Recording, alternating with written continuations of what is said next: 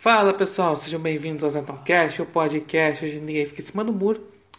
O tema desse episódio é sobre os militares e a direita.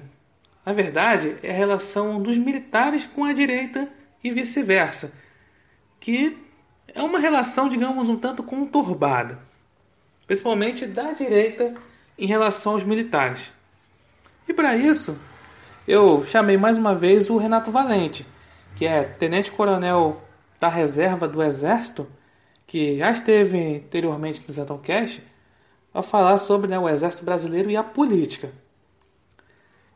E nesse caso,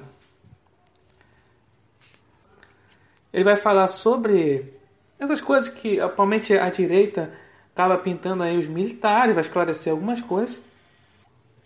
Só que aí, o formato aqui desse episódio vai ser um tanto diferente, porque nós faremos uma live, na verdade a gente até chegou a fazer, até começar, só que por problemas da minha internet, que estava lenta e também caía direto, não foi possível continuar a live. Para isso, o que, que eu aí fiz para esse episódio aí, aí estar aí no ar? Então, aí eu pedi ao Renato para que ele assim, respondesse, mandasse áudio, respondendo as perguntas que eu faria na live. E aí eu vou mandar aqui, tem aqui o áudio meu das perguntas e o áudio do Renato com as respostas. Então, é assim que vai ser o, o episódio. Muito bem, Renato. O pessoal da direita compartilha muito uma manchete do jornal Última Hora, lá de mil novecentos e sessenta e quatro, justamente quando o Marechal Castelo Branco assumiu a presidência da República, começando aí o regime militar, que foi até mil novecentos e oitenta e cinco. E aí, nessa manchete, diz o seguinte, né? Castelo assume a presidência e proclama: direita reacionária não dominará o país. E o pessoal da direita fica falando que, então, os militares naquela época também perseguiam a direita. Os esquerdistas falam sempre ah, que os militares perseguiam a esquerda, perseguiam aí sob, sob pretexto de lutar contra o comunismo. E o pessoal aí da direita fala aí a mesma coisa, né, de que os militares lá de sessenta e quatro, lá do regime militar, eles perseguiam a direita. Isso procede? Então, se é, Castelo Branco, ao declarar que Não, não, não permitiria uma, uma direita reacionária, se ele estaria ali colocando uma perseguição à direita, né? Os militares teriam perseguido a direita. Não, absolutamente não. É, Castelo Branco, ele quis dizer que é, para reduzir, para acabar com, com a influência negativa da esquerda, é, era, era, a linha dele era seguir as reformas, mudar o país, promover o crescimento, fazer é, é, reformas que pudessem jogar o país para frente e não criar uma, permitir que houvesse uma reação da, da direita, uma reação é, nos mesmos moldes do que a esquerda vinha fazendo. O, o, quando ele fala em reacionária, o que ele quer dizer é exatamente isso. Não é uma, uma, uma direita que vá fazer uma reação é, na mesma proporção que a que a esquerda. Absolutamente isso não tem é, nenhuma linha de, de contato com perseguição à direita. Não, não é absolutamente nesse sentido. O que ele, que ele queria, sim, era uma direita participante, uma direita atuante, que pudesse participar do processo de, de reformas. Ele, que, ele queria reformar o país. Ele não queria era é, é, a confusão, o caos. Castelo era, era, era da, linha, é, da linha de estabilização, manter o país unido e estável tanto quanto possível, e evitar uma reação é, que pudesse pôr em risco a própria população. É, ocorre que essa teoria da perseguição à direita, ela tem sido vendida pelos olavistas. Olavo de Carvalho mesmo disse que os militares ceifaram as cabeças pensantes da direita Isso é uma inverdade. Vamos dar o exemplo de Carlos Lacerda, que é um dos mais icônicos é, representantes da direita daquela época. Carlos Lacerda, ele, na verdade, o que ele tinha era objetivos políticos. Ele avocava para si, para os seus, a responsabilidade pela queda é, de João Goulart e pela mudança do país, pela mudança de direcionamento do país. E, obviamente, o que ele queria? Ele queria o comando da nação. Ele não queria simplesmente ser um, um, um, um partícipe inexpressivo ou secundário. Ele queria ser, ser um líder, o líder da nação. É, com a, pro, a prorrogação, porque Castelo Branco foi eleito para completar o mandato do, é, do, Jânio, do Jânio Quadros. A ideia dele era completar, a ideia era que ele completasse o mandato que se encerraria em trinta e um de janeiro de sessenta e seis.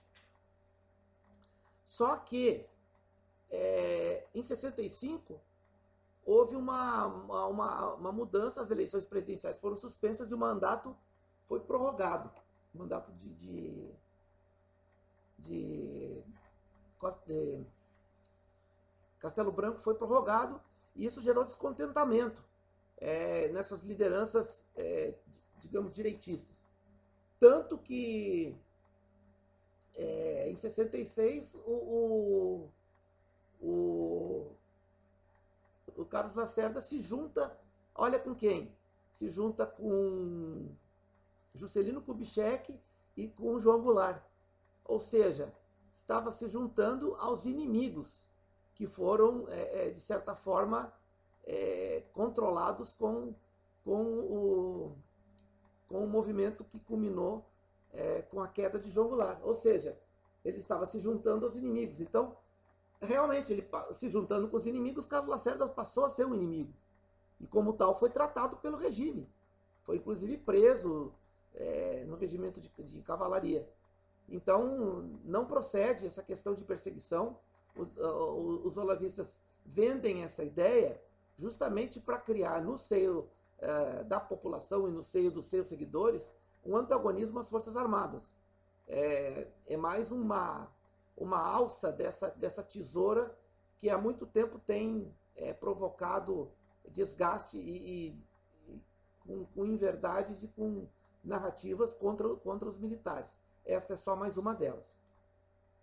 Bem, outra coisa que o pessoal da direita fala sobre os militares é que eles seriam desarmamentistas, porque eles estariam dificultando o acesso às armas de fogo e, com isso, ajudando toda essa questão burocrática que tem aí para a pessoa ter uma arma de fogo, legalmente, claro. E aí, já falam logo, ah, olha, os militares são desarmamentistas, o exército é desarmamentista. Será que é assim? Se os militares são desarmamentistas, vamos lá. Quem planta esse tipo de informação, entre muitas aspas, é quem não entende que as Forças Armadas elas regulam, elas se regulam pela lei. O Exército é o responsável por controle de armamento e munição, é atribuição do Exército Brasileiro. Quando a, as leis anti-arma, as leis desarma, desarmamentistas foram aprovadas, é, basicamente o Estatuto do Desarmamento, dentre outras regula, regulações, o Exército fez cumprir a lei, apenas isso. Fez a, a, o recolhimento das armas, é, fez o, o recolhimento de munição, de acordo com o que preconizava a lei. É, o Exército vai respeitar sempre a legislação vigente. Então, é, há sempre aqueles que distorcem isso e levam para o lado da desordem, da bagunça. Eles é, preconizam que o Exército deveria ter descumprido, deveria ter mantido as pessoas com suas, com suas armas, ao invés de, de fazer o trabalho de acordo com a lei. Então, é, é, isso é, é pura distorção dos fatos, desinformação e tentativa de desgaste das Forças Armadas. Tá? O, invariavelmente, os militares possuem armas, é, são poucos os militares que não, não possuem armas, seria até ilógico uma pessoa que, é, que possui a arma para a sua defesa própria, da sua família, do seu patrimônio, fosse contra é, as pessoas é, possuírem o mesmo, o mesmo, a mesma garantia, a mesma, a mesma defesa. É completamente ilógico. Quem fala isso é quem está completamente por fora do que é a, a profissão militar, do que são as, as pessoas que, que vestem farda, e do que é a instituição o Exército, a instituição Marinha e, e a instituição Aeronáutica. Sabem nada e falam é, demais com, com pouco ou nenhum conhecimento. Era isso. Bem, recentemente teve uma polêmica numa prova da F A B, né, da Força Aérea Brasileira, onde estaria ali na redação falando uma coisa sobre o tal do, da linguagem neutra. E aí por isso, aí veio, quando soube lá, o pessoal da direita logo ficou, meu Deus, olha isso, olha o que estão passando aí pro, nas escolas militares, fora outras coisas também, né? Vê assim no, nas referências bibliográficas, livros de esquerdistas, nas escolas militares. Será que as escolas militares, elas estão indo para o viés de esquerda na questão do currículo? Então, currículos das escolas militares. Em absoluto, os currículos das escolas militares estão guinando para o viés esquerdista. É, é óbvio que existem algumas matérias em que houve uma certa mudança de paradigmas ao longo da história. Isso se reflete no ensino de uma maneira geral, mas é, não há viés esquerdista na, nas escolas militares. Tanto isso é verdade que existe um documento do Partido dos Trabalhadores no qual ele reconhece erros é, na questão dos militares, e um dos erros que eles apontam naquele documento é justamente a não, é, digamos assim, a não ideologização do, do, do, dos currículos. Eles não colocam este termo, mas é na prática o que eles não conseguiram fazer: colocar a linha marxista, a linha esquerdista, a linha progressista nos é, currículos das escolas militares. E isto é, é tido como uma falha, né, do movimento aí, do, do, do movimento revolucionário que teve no poder durante esteve no poder durante tanto tempo. E isso não se deu por conta dos próprios militares terem é, é, defendido É, essa, a manutenção do, do ensino militar como, como sempre foi, um ensino vocacionado para o ensino mesmo, né? Não para a educação, não para a doutrinação. É, educação no sentido de ensino, as matérias que devem ser ensinadas com força. Tanto que os colégios militares são os que mais aprovam em vestibulares, das áreas técnicas principalmente, porque tem um ensino direcionado para matemática, para português, para as matérias química, física, biologia, e sem, sem, sem o viés, sem o viés. Então, é uma queixa do, do P T não ter implementado justamente este viés, né, de, de, é, de esquerda nas, nas escolas militares. Outro, outro ponto que os militares é, conseguiram manter, é, e é outra queixa da, do Partido dos Trabalhadores, é a promoção, a promoção, a, a questão das promoções. O P T queria, tinha como objetivo colocar o critério democrático para a definição do, do, dos promovidos. Leia-se democrático, né, o alinhamento ideológico político-partidário. Quem tivesse o alinhamento ideológico político-partidário é, da, é, do poder dominante, no caso da esquerda, teria sido, seria promovido na frente é, dos outros. Então, se, se, o próprio, se o próprio Partido dos Trabalhadores reconhece como, er, como um grande erro não ter implementado a, a, o, ensino, o ensino de viés esquerdista nas escolas, a resposta fica bastante, bastante clara. Este, este documento é de fácil localização na internet, basta uh, vocês darem um, um Google aí e localizam é, com bastante facilidade. Tá ok? Bem, muita gente da direita também reclama sobre a relação de militares, principalmente os militares que estão no governo Bolsonaro, com Aldo Rebelo, que foi ministro aí do Lula, da Dilma, e que ele foi aí, ali no governo Dilma, e foi ministro da Defesa. Só que, né, acho que todo mundo sabe que Aldo Rebelo, ele é um comunista. Por que que Aldo Rebelo, ele é tão respeitado pelos militares? Então, essa questão do Aldo Rebelo é uma questão que vem causando um extremo reboliço provocado por esta direita, entre aspas, entre muitas aspas, que procura jogar sempre os militares na vala é, de apoiadores do comunismo, é, taxando de melancia e outras coisas mais. Bom, eu inclusive fiz é, alguma, alguns tweets sobre, sobre o assunto, tem inclusive thread e tal.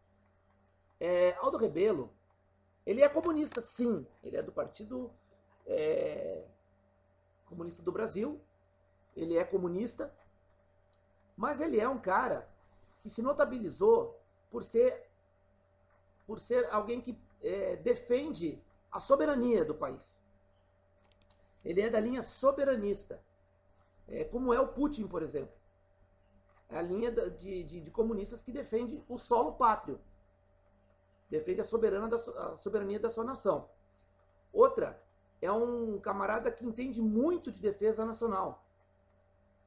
E tem livros publicados, tem uma série de, de artigos e palestras que deu sobre o assunto. Então, Aldo Rebelo, neste ponto em especial, ele tem sim, tinha sim na época, o apreço das Forças Armadas diante, das, da, diante da situação. Nós estávamos com um governo de esquerda, nós estávamos com um governo comunista, um governo de, de esquerda radical, e o único, o único expoente deste, deste espectro político que tinha uma visão semelhante aos militares neste ponto específico da soberania, do, inclusive da, da questão da Amazônia. Ele conhece profundamente a Amazônia. Eu já vi algumas, algumas intervenções dele, deles. Ele é visceralmente contra é, dilapidar o patrimônio da Amazônia. É, ele mostra muito como funcionam as, a, as O N Gs que, estão, é, que invadem o, o território o território amazônico é, de forma solerte, silenciosa, para tirar, para extrair informações, para extrair, é, inclusive, é, é, passar é, localização de, de, fontes de, de, de fontes minerais, fontes de minério, fontes de riquezas é, é, do subsolo, e fazer também a aculturação dos índios. Então, ele, ele conhece muito bem esse panorama. Era o único... era o único esquerdista que tinha esse, esse, essa característica. E ele sempre foi, diante das circunstâncias, diante do cenário que nós tínhamos de um governo, de um governo radical de esquerda, os militares sempre é, tiveram é, é, a proposta de tentar colocá-lo como ministro da Defesa, justamente porque seria um cara aliado nessas questões de, de proteção é, é, do território nacional. Repito, diante da, da situação vigente naquele momento, de um governo de esquerda, de um governo legitimamente, é, talvez nem tanto, né, se nós formos partir para a questão de fraude eleitoral, mas não é, não é o ponto, vamos considerar é, a, a legalidade da, da, da eleição, de um governo legitimamente eleito, de esquerda, e que as Forças Armadas é, obedecem à Constituição. Então ele era um cara que tinha essa... essa, essa É predileção, digamos assim, diante daquele quadro. É, ocorre que, depois de muito tempo, é, no governo Dilma, quando o governo Dilma começou a fazer água, a então, a, a então presidente do Brasil chamou o Aldo Rebelo para ser um ministro, numa tentativa de acalmar os militares e colocar, enfim, alguém que mesmo naquele governo pudesse ter uma ação é, mais é, voltada para a nossa soberania e para a nossa defesa. Mas foi, durou muito pouco. Ele foi, ele foi no final de dois mil e quinze, acho que em outubro de dois mil e quinze ele foi nomeado e saiu junto com a Dilma em maio de, de dois mil e dezesseis. E neste momento, lógico, ele teve, ele, ele teve interação com alguns militares e, e o, a, a foto, o problema é que o pessoal pega aquela foto do ministro Ramos com o Aldo Rebelo e criou toda uma, todo, um, todo um cenário em cima daquilo, taxando os militares de melancia, de que é, é, é, puxa o saco do Aldo Rebelo, aquela coisa toda. Mas a predileção, entre aspas, por Aldo Rebelo é fundamentada nas características dele como um, um esquerdista de viés soberanista. Tá? Então, foi por esta, e esta é a única razão. E ali formou-se uma relação entre, entre alguns generais, absolutamente normal, dentro de um contexto de, de, é, de não, não criação de confusão. É, eles acabaram tendo uma certa interação e não vejo problema nenhum nisso. Acontece que isso é tirado de contexto e colocado com, com um único intuito, mais uma vez, de desgastar as Forças Armadas, de torná-las amigas de comunista, de torná-las perseguidor da direita, perseguidores da direita, perseguidoras da direita, de torná-las inimigas, da, inimigas dos conservadores, o que é uma rotunda inverdade. Além dessa questão do Aldo Rebelo, o pessoal da direita critica aí os militares que estão no governo Bolsonaro na relação deles com a China, que a gente sabe muito bem, a China, o governo comunista há, há mais de setenta anos, e aí essa aproximação da China, já, o pessoal já fica logo, e caramba, então, aí tem aí general que ele prefere a gente estar do lado da China. Então, como é que é essa relação aí dos militares com a China? Será que eles são aí entregues à China? Essa questão dos militares entregues à China, ela chega a ser risível, porque é, se coloca é, com base em alguns eventos é, de participação de militares em, em, treina, em cursos, não treinamentos, em cursos é, na China, é, militares colocados em, em missão de observador na China, é, um militar que foi agraciado, inclusive, com... com a colocação, foi, obteve uma boa colocação em curso feito na China. É, para quem não sabe, esta prática de integração com, com exércitos mundo afora, ela é de longa data. E, queiramos ou não, no concerto das nações, hoje, no momento atual, a China é considerada um país amigo. Amigo no sentido diplomático. E o intercâmbio militar, ele é interessante, ele é importante. O Brasil participa de, de operações de paz é, pela ONU. Então, toda e qualquer é, possibilidade de troca de informações, até para conhecimento mesmo. Quem, quem garante que os militares que foram fazer curso é, na China não foram lá também como, como uma ponta de observação de como funciona é, o exército chinês, de como funciona o sistema militar chinês? Até como, como, como prescrutação de inteligência. Então, é, é, na verdade, o, o viés negativo é sempre o destacado, mas ninguém para para pensar que nós também podemos estar buscando informações. É, ninguém, ninguém tem essa, essa ideia, ninguém levanta essa, essa ideia. Sempre o, o lado negativo das coisas. Então, o, esse intercâmbio, essa... essa integração entre, entre exércitos, entre forças armadas, é extremamente corriqueira, normal, assim como o Brasil envia militares para eventos é, na China, envia para os Estados Unidos. Inclusive, nós tivemos uma operação bastante é, integrada com os Estados Unidos recentemente, e isso eles não falam, eles só falam, é, só se fala na questão da China. Então, é como se o Brasil devesse romper Uma, uma, uma ligação com, com um país simplesmente porque ele é comunista. E não é assim que as coisas funcionam. No mundo, no mundo globalizado e na geopolítica, não se pode simplesmente romper uma relação assim. Mas eles advogam essa, essa, essa esse comportamento e le, levantam essas questões para, mais uma vez, é mais, um, uma, é mais uma técnica da estratégia de desgaste, de depreciação, de desvalorização das Forças Armadas. É, é, como eu sempre digo, não passaram perto de um quartel, não sabem como funciona, é, como, como funciona um exército, e, e ficam é, pregando, pregando essa, é, essa linha de, de desmoralização. Porque é, é método, é método. Então, assim, assim como o Brasil, inclusive, tem, é, manda, é, manda é, pessoal para fazer cursos e estágios em países da América, da América Latina, na Bolívia, que é um país comunista, na Colômbia, que já foi um país comunista, que agora está com um governo de, de pretensa direita, é, e assim vai. As relações geopolíticas militares, elas, elas ultrapassam a questão ideológica. O problema é que se coloca a questão ideológica como ponto central, de forma proposital, para o, esse objetivo de desgaste. É simples assim.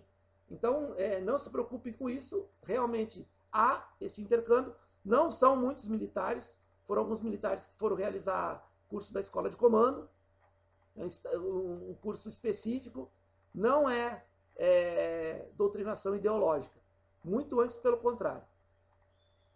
Uma coisa que se fala bastante, aí nas redes sociais principalmente, também na imprensa, é a questão do artigo cento e quarenta e dois da Constituição Federal, que fala justamente sobre a questão das Forças Armadas.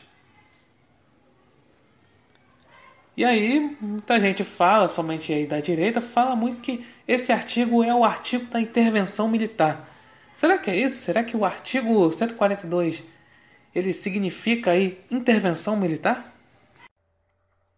Ok, tratamos agora do famoso artigo cento e quarenta e dois da nossa Constituição Federal. O que vem a ser o artigo cento e quarenta e dois? O cento e quarenta e dois, ele define a missão constitucional das Forças Armadas: defesa da pátria, dos poderes constitucionais e, por iniciativa deles, de qualquer um deles, da lei e da ordem. Só que as pessoas se, se apegam muito no artigo cento e quarenta e dois, é, colocando ele como um, uma janela aberta para qualquer tipo de uso, principalmente o uso da força numa situação como nós vivemos neste momento. O presidente teria autonomia, pelo artigo quarenta e dois, de promover uma intervenção militar. Sim, o cento e quarenta e dois, da forma como ele é colocado pela, é, por, muito, por muitos, seria, sim, uma intervenção militar. É, há quem disfarce essa, esta abordagem de intervenção, É, desviando do, do, do tema e colocando como um, um poder moderador. Poder moderador não existe na República. Simplesmente o poder moderador não existe. Nós temos três poderes. E as Forças Armadas não têm atribuição de moderação entre os três poderes. O que acontece, e eu vou explicar de uma, uma forma bastante é, é, simples, é o seguinte: hoje nós temos invasões de poder. Sim, nós temos invasões de poder. Nós temos invasões de um poder sobre outros dois, basicamente. Isto configura uma, um certo desequilíbrio institucional, claro que sim. Mas esse desequilíbrio, ele é plenamente resolvível entre os poderes como primeira abordagem, como está se tentando fazer neste momento. É uma reunião que seria realizada, inclusive, entre os três poderes, entre os, os chefes dos três poderes, e que não ocorreu devido a... a esse lamentável problema de saúde do nosso presidente, mas que certamente ocorrerá em data oportuna. É, não é, não é momento, não é situação que enseje uma intervenção de força armada para atuação em outro poder. É, o, o executivo funciona, o poder executivo funciona. Houve é, alguns problemas em relação a atribuições do presidente e, e o mais grave em, com relação à, à pandemia. Mas houve, naquele momento do ano passado, próximo da saída do Moro, também uma, uma crise. que já naquele momento é, se preconizava o uso da força para a correção. Que, aliás, já, já é, no bojo desses inquéritos do, do, do S T F, que são, sim, eivados de inconstitucionalidade e, e, e ou ilegalidade, que houvesse uma... que isso fosse justificável para uma intervenção. Não é. Não é. O Executivo, ele, está, ele é mais tolhido em relação a, aos, aos demais poderes pela própria Constituição Federal. A Constituição Federal é, brasileira, ela é uma Constituição basicamente parlamentarista, onde o presidente do Congresso, e o presidente da, do Congresso, que é o presidente do Senado, e o presidente da Câmara tem um poder maior do que o presidente da República, assim como o Judiciário. E fica muito simples e muito fácil sair por aí dizendo, não, usa cento e quarenta e dois, cento e quarenta e dois resolve, o presidente precisa usar a força, o presidente precisa se manifestar e usar as Forças Armadas. E não é assim, porque, na verdade, é, tem outra... outra injunção nessa, nesses comentários todos e nessas, é, nessas é, proposições que revelam um grande desconhecimento da legislação. O cento e quarenta e dois ele dá a missão básica das Forças Armadas, mas o, o, a, a regulação se dá através da Lei Complementar noventa e sete e do Decreto três mil oitocentos e noventa e quatro, é, que trata especificamente da... da lei da ordem, da, da, da uso em G L O, que seria a última parte, a última parte específica do, é, do artigo cento e quarenta e dois. Existe um decreto que, que define exatamente a situação de garantia da lei da ordem. E, e, e a lei complementar noventa e sete, ela, ela define a, a organização, o preparo e o emprego das Forças Armadas. E na questão do emprego, o artigo quinze é muito claro. Mesmo que haja iniciativa de outros poderes, a responsabilidade pelo emprego das Forças Armadas em defesa da pátria, garantia dos poderes constitucionais, da lei e da ordem e missões, é, missões de paz é do presidente da República. O ônus do emprego das Forças Armadas sempre caberá ao presidente da República. O ônus e o bônus, mas eh, neste caso, eh, a, as proposições que se fazem em, em termos de intervenção e de uso do artigo cento e quarenta e dois vão inexoravelmente bater na mão do presidente. É ele quem assina, é ele quem assina o decreto, quem assina o, o, o dispositivo legal de emprego das Forças Armadas. E é isso que propositalmente não se fala. Ninguém fala da Lei Complementar noventa e sete, muito menos do Decreto três mil oitocentos e noventa e quatro. Eles simplesmente, simplesmente não citam. O decreto é de dois mil e um e a Lei Complementar é de noventa e sete. Só se fala do artigo cento e quarenta e dois. O cento e quarenta e dois, o próprio presidente já disse, que ele resume o cento e quarenta e dois em garantia da lei e da ordem.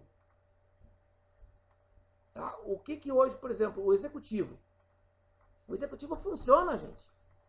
O Executivo está funcionando, os ministérios estão trabalhando, as entregas do governo estão sendo feitas, não há uma, uma, uma ameaça, é, uma ameaça grave ao desempenho do, do, do Executivo.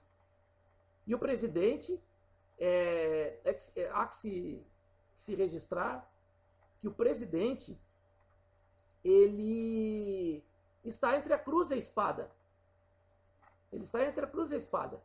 O qual a, a, a, o objetivo da esquerda? O objetivo da esquerda é a intervenção militar. E a direita, chamada conservadora, faz de tudo. Faz, faz das tripas coração para é, é, ampliar essa pressão junto ao presidente para o uso das Forças Armadas. O que, que aconteceria com o uso das Forças Armadas? Um caos instalado no país. A narrativa de que Bolsonaro é o ditador, a narrativa de que o Bolsonaro é um, um déspota autoritário, que usou, usou a força para prender, para intervir nos poderes. É tudo o que o, a esquerda quer para jogar isso em nível internacional e gerar o caos no país. inclusive com pedido de intervenção estrangeira. Agora me perguntem, agora me, me respondam, qual o respaldo que o presidente Bolsonaro teria em fazer, em tomar uma atitude dessa? Ah, o povo vai concordar com ele. Ok, eu não estou falando do respaldo popular, eu estou falando do respaldo é, é, político e geopolítico. Nenhum, zero. E as consequências desse ato? Algum analista youtuber é, apontou para vocês o que acontece depois da, do uso das Forças Armadas? Eu nunca vi, eu nunca vi. Eles usam a questão da coragem, tem que ter coragem, coragem para fazer o que, eles, o que eles preconizam. Coragem tem Bolsonaro de sustentar é, o país em paz o tanto quanto possível, porque ele precisa do país em paz para que o país possa crescer, para que as pessoas possam, é, é, para que se possa gerar emprego, para que se possa gerar condições de vida melhores para a população. É tudo o que o inimigo não quer, por isso que o inimigo quer o, o, é, que é o uso das Forças Armadas, para gerar o caos no país e até uma guerra civil. Então, não caiam nessa, não caiam nessa. O cento e quarenta e dois ele será utilizado apenas e tão somente em caso de extrema e última necessidade. Se realmente as coisas saírem do prumo e, de, e, houver, e houver desordem social ou uma atitude flagrante contra o chefe do Poder Executivo, e eu falo flagrante no sentido de tirá-lo da cadeira presidencial.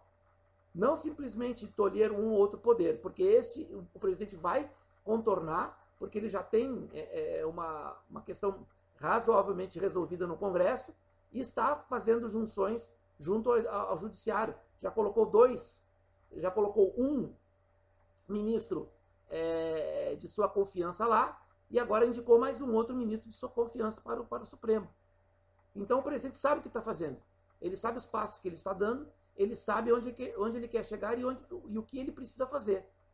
Então é, é importante que se, não se dê mais ouvidos a essa, essa, essa coisa ilógica e...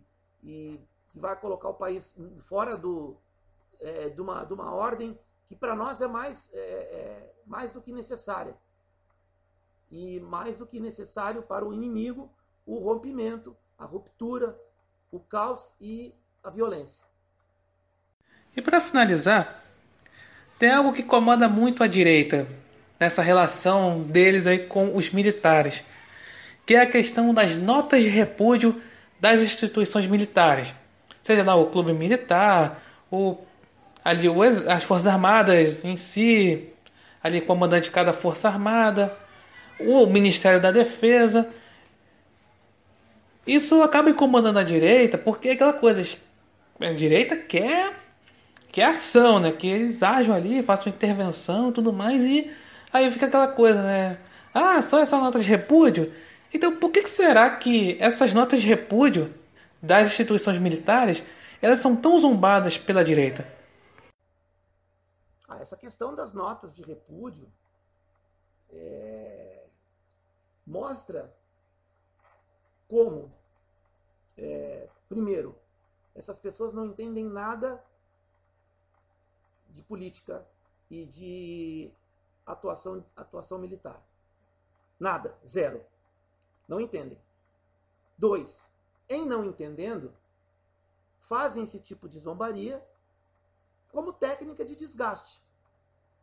Como eu tenho repetido na, sempre na, nas, minhas, nas minhas falas e nos meus, no, nos meus tweets, o objetivo desse pessoal é atacar as Forças Armadas, é desvalorizar as Forças Armadas, é, é, é colocar as, as Forças Armadas em xeque.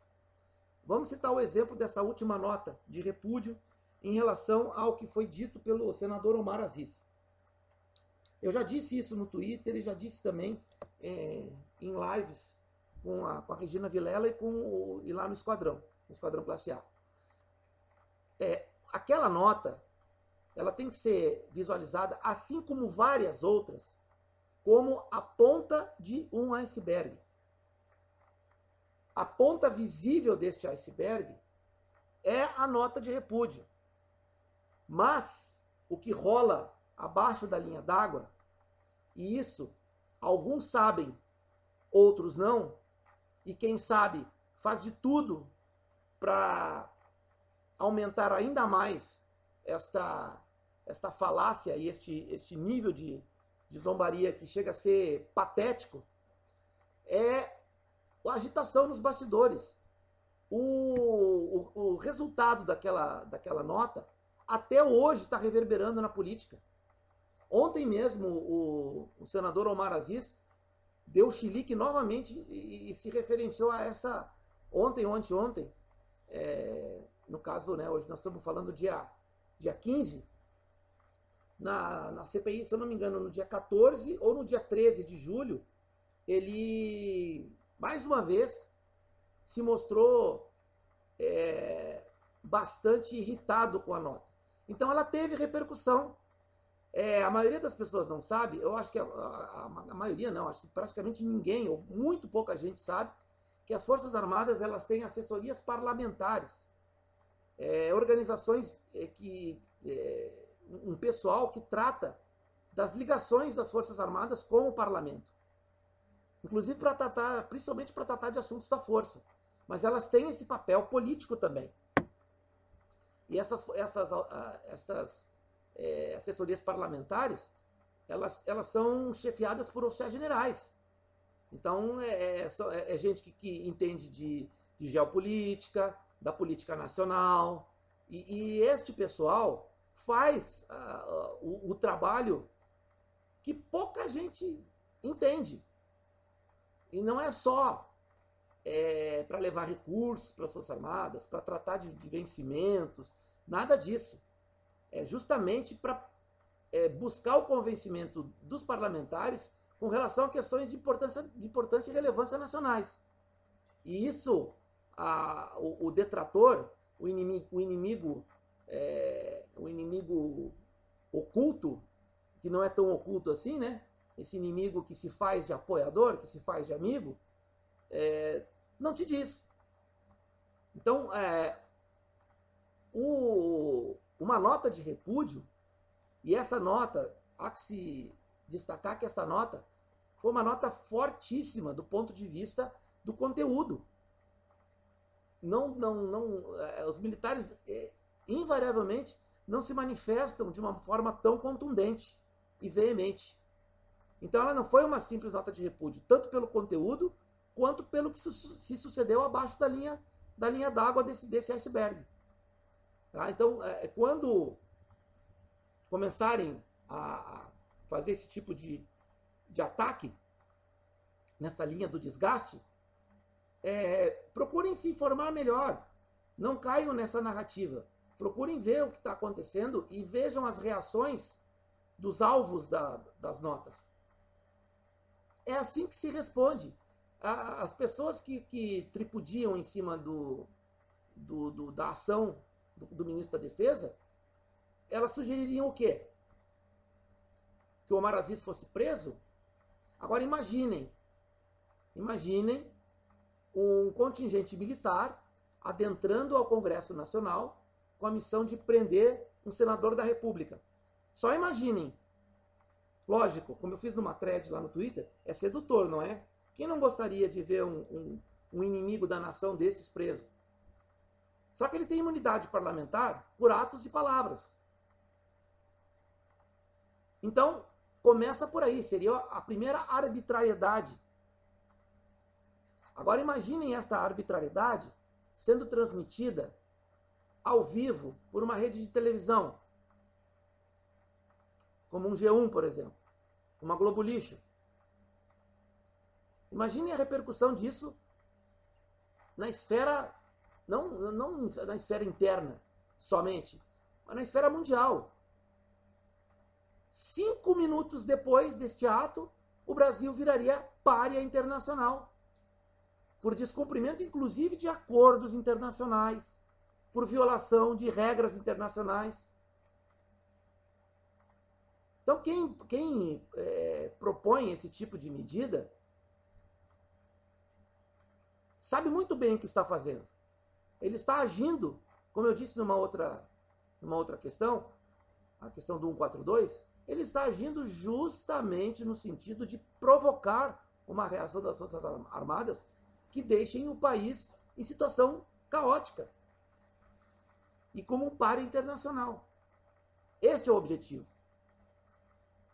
Então, observem bem, quando falarem de uma nota de repúdio, quem ainda está ainda reticente, que está um pouco é, meio inseguro, meio é, sem é, ter uma, uma noção melhor das coisas, procure observar e procure é, é, ver o, os comportamentos de quem entende do assunto. Né? Pessoas que, que falam de geopolítica, existem bons canais no YouTube que falem, falem, falam de geopolítica, como o, o canal Arte da Guerra, por exemplo, do, do comandante Robinson Farinaso. O canal do professor Deley tem informações interessantes ali também. Então tem que pesquisar, cair no conto, no conto da, da direita, da direita conservadora entre milhares de aspas, é fácil. O discurso deles é, é, é, é um discurso fácil. O discurso de tudo é possível apenas com um estalar de dedos. E quando a bomba explode, para onde que esse pessoal vai?